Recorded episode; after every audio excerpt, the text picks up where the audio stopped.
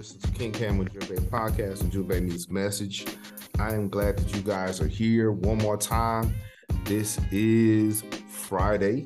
And it's about to rain, so I'm trying to get down to the business, but I'm glad that you guys are here.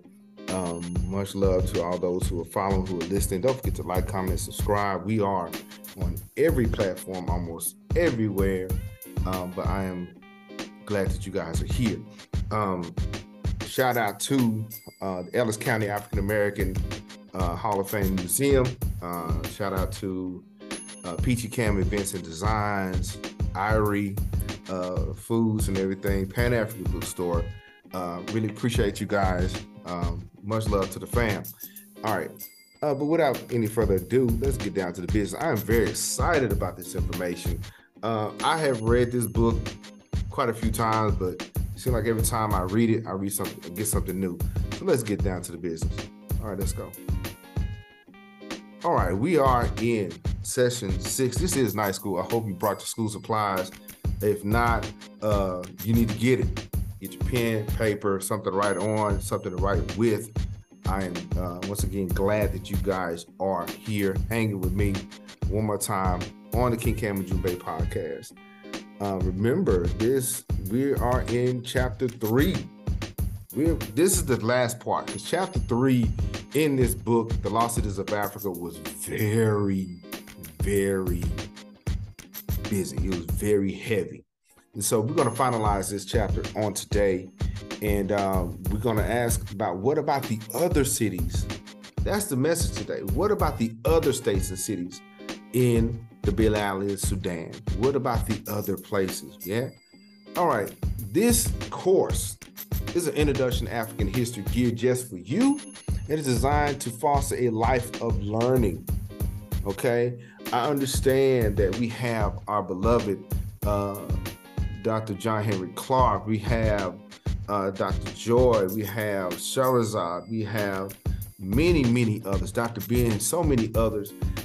This kind of gets you ready for them.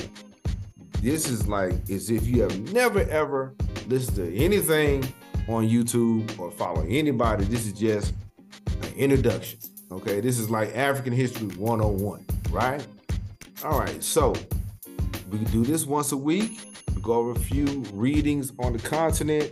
And a lot of people, the reason why I'm doing this segment or this concept is because a lot of people ask, are there any other civilizations in Africa outside of Kemet? I have an answer for you, but we're going to use this little map here. There are so many regions. You just pick so many sub-regions in Africa, Northern Africa, West, Central, Eastern, Southern, so many cities, so many civilizations in the continent. We just can't name one, and we just can't stop at one. But I believe The Lost Cities of Africa by Basil Davidson, he covers it pretty well. If you haven't got the book, check it out. Go to the library. I don't think it's a PDF format. I don't think so. I got the good old copy. Yeah, it's it's all used up. But get you one. All right, check it out. But I think Basil Davidson, even though I may not agree with everything he says, he's pretty thorough. Okay, he traverses Africa in a comprehensive way. Okay, so he kind of groups everybody or by location, by region. All right. So remember last week we asked the question, "What is Njumbe?" Do you remember? I kind of gave you the answer, but we're gonna see. What is Njumbe? We talked about that last week. What is that? And what is Harambee?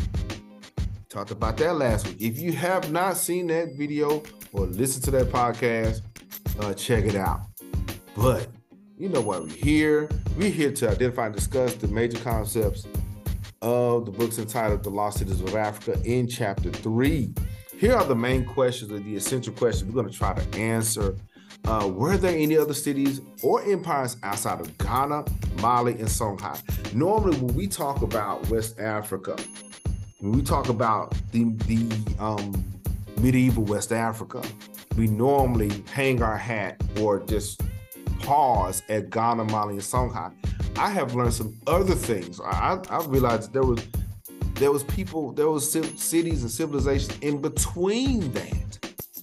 You know, there was Mali and Songhai and Ghana on the far western end, but there was some places in between. Who were they? Where were they? Yeah. All right. Did they use a different script to communicate? That is part, that's the definition of civilization. Okay? Having a written language. That's part of it. All right? And did you know about the small crown jewel? The hand one. Let's get to it. All right. Now, we still in the kingdoms of Old Sudan. The Bilad al-Sudan, or is the land of the blacks, term used by the Arab travelers who wrote about this region. In this chapter, it simply meant Western Sudan or west of Sudan. It spans 4,000 miles, beginning at the country of Sudan, from Sudan to Mali. That is a lot. You could put the United States in that space and you still have room. That is vast. That is mind-blowing. All right? But now, let's get down to it. Chapter 3, he highlights, this is the latter part of chapter 3, where Basil Davidson, he highlights the Sao and Kanem, okay? The Sao and Kanem. And according to Davidson, the other states and cities underwent gradual transformation. So we had, I'm sorry, skipping all over the place, but there, like I mentioned, there was other cities outside of Ghana, Mali, Songhai. According to Basil Davidson, other states and cities underwent gradual transformation. Families joined together. The Mandinga, the Songhai, the Hausa states formed in northern Nigeria. Shout out to Hausa land, Kano, many others. They became families, became cities, and they just developed. And what happened? The Kanem would emerge. K-A, I'm going to spell it. The Kanem, I may be mispronouncing it. You know, help me out, fam. K-A-N-E-M would emerge. This group would emerge it's a crazy area. It's not far west over there, but it's not far east over in Sudan. They're right in the middle. Okay, they're around the Chad area, northern Cameroon, northern Nigeria. Man, it's like they're the go-between. They was the in-between people. Okay, but they can stand on their own. Shout out to them. Much love to them. The Kanem was the largest of the many states. Its origins would go back to the same period as the Songhai. So they kind of rose and fell about the same time. And this is on page 104 in the book, okay? And so then the Bornu would succeed Kanem as a powerhouse in the area. So you normally hear them interchangeably. Nowadays, Kanem-Bornu is a state, a recognized state. And so we have to give them their due. And so Kanem is largest of many states. They go back to Songhai, and they are located right between Sudan and Mali and in Nigeria. They're in Chad, the northern Nigeria and Cameroon. They're right there in the middle. Okay, pretty interesting. Okay, now we have the Kanem, and then we also have the Sao civilization. Who are they? They lived along Lake Chad. The Sao and Lake Chad became the bridge that connected the Nile Valley civilization to the West empires. They were not, these people and places were not isolated. They were not by themselves. If people ever want to know how the Nile Valley civilization and culture traversed across the continent, or even how Western civilization and culture, because we talked about the ancient people that lived in Nigeria and those areas and how they would move back and forth. This was the place. Lake Chad, okay, the South civilization, okay? Now, they did some excavations in that area. They did some digging. Of course, while everybody was fighting, the French people decided to do some finessing. Okay, did you hear what I said? While they was out there fighting, you know, the French was finessing. Okay? They call it excavation. They call it discovery. I don't, you know, you should have been busy fighting in World War II, during the 1930s and 40s, but you know, I digress. None of my business. But they found between the Nile River and the Jura, the successors of the Sao called the Kotoko people, or the Kotoko civilization. Why are they important? Why was they a big deal? The Kotoko wrote in their own language with an Arabic script. This is the thing that caught my attention. Yes, like I said, I read this and you know, I studied and things like that, but this was like a wild thing for me, because most of the time we would use another language and that would be our language. That is an ingenious thing to do, to fuse your own language in the middle of another language. But then when I think about it, why did they do that? Why did the Kotoko people decide to place their language in another language? Did they realize change was coming? Was it because of rebellion? Was it because of oppression? Y'all tell me. Think about it. Why did they do that? Y'all can tell me. Y'all can, you know, comment down below. Share out. What do you think? All right, fam that lives out there, much love to the fam that's out there. What do you think? Okay? And I do. The funny part is when I think about the African-American experience, when we have been through things, when we have gone through things, and we have expressed ourselves even using someone else's language. We call it slang, we call it street talk, we call it ebonics or whatever, but we would make new meanings with the words that are given to us. Just a thought, you know, just thinking about it, but it's brilliant though, nonetheless. They put their own language in Arabic script. You know, I want to see this. I haven't been able to find it in this time, but hopefully I'll be able to check it out. All right, the Kotoko people, shout out. All right, now, also, the Kanem Empire was associated with the rule of the Safuwa dynasty, okay? So we have to understand, Kemet was not the only place that had dynasties. Kemet wasn't the only place. There were so many other dynasties in and around the continent that, you know, you couldn't just count one. It was many. So the Kanem Empire was associated with the rule of the Safuwa dynasty. They had their own way of governing themselves. They had what they call a Great Council. Okay, the Great Council were 12 principal officers of the empires who discussed and applied the more important decision of the ruling sultan. Okay, but why? What does that teach us? You know, as leaders, I know you guys are leaders in your various industries, various areas. What does this idea of having other people do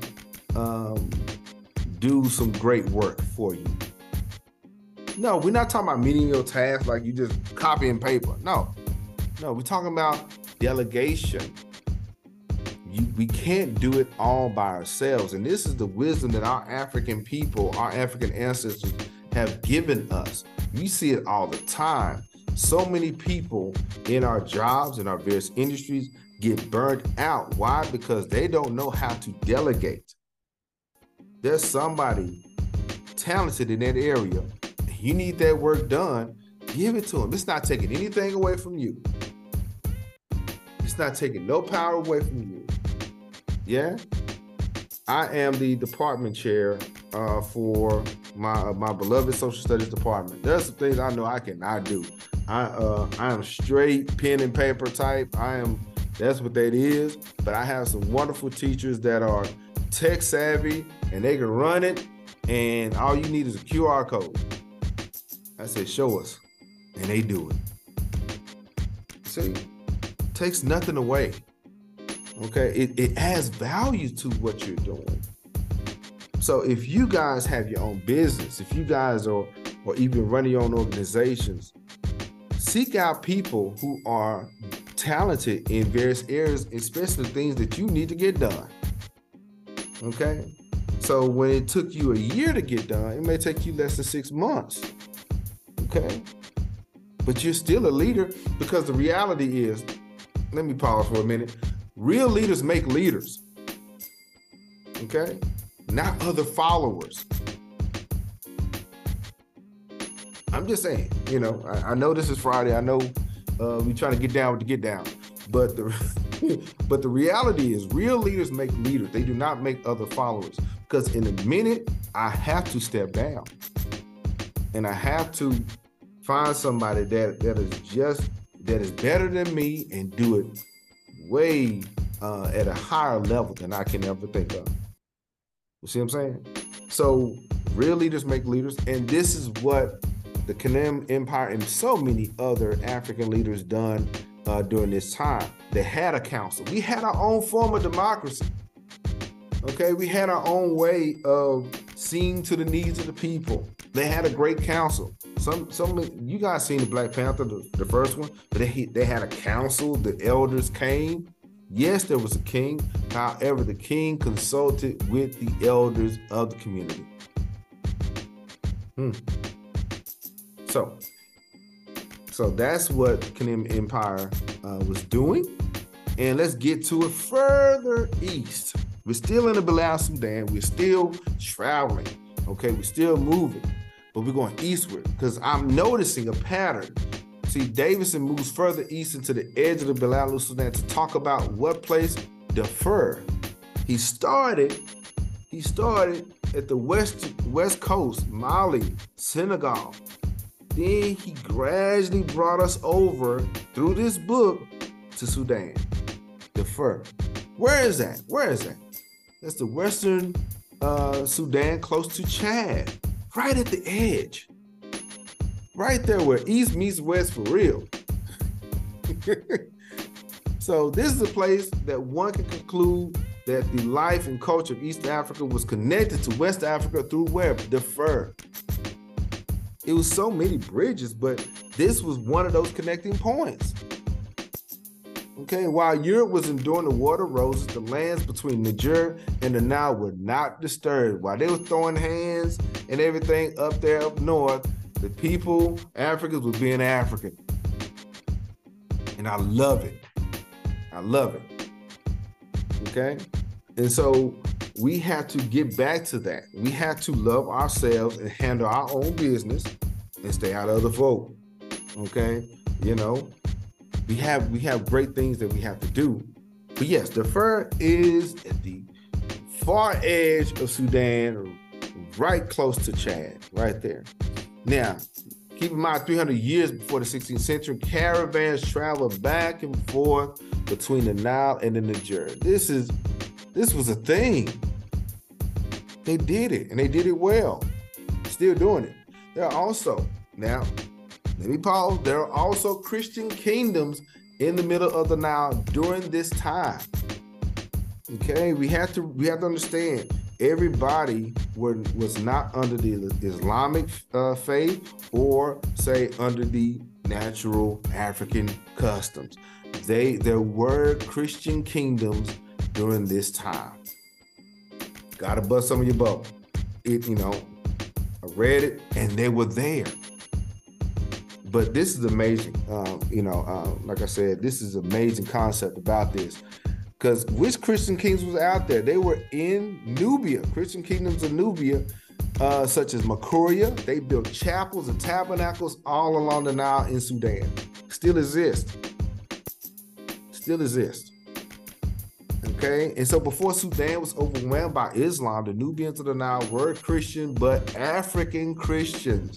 They have their own theology, their own seminaries before Rome, before Martin Luther, before John Piper, before Calvin, before Calvinism, before all this.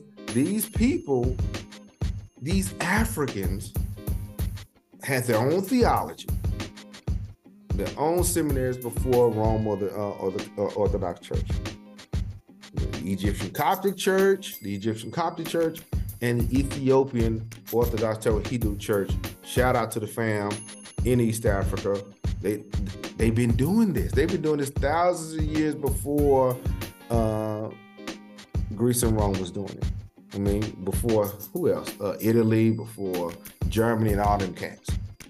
You know, so it's okay. You know, really it is. Okay, I'm just letting folks know. There was a form of African Christianity untainted by the Europeans. Did some work on it. There is a book on it. I gotta find that book. By Salim Fargy.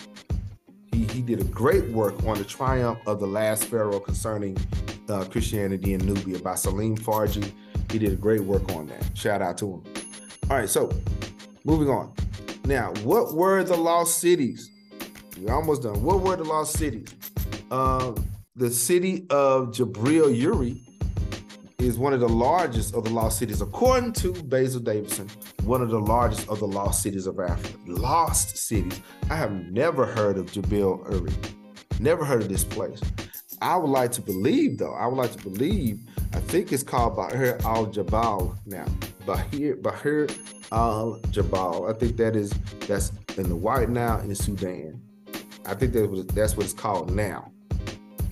Okay. And the small crown jewel is Ain Farah. All these places are found in Sudan. These are some of those lost cities. I heard of Ghana. I heard of Mali. I heard of Songhai. Kanem-Bornu. You know, I'm just now getting an understanding of that.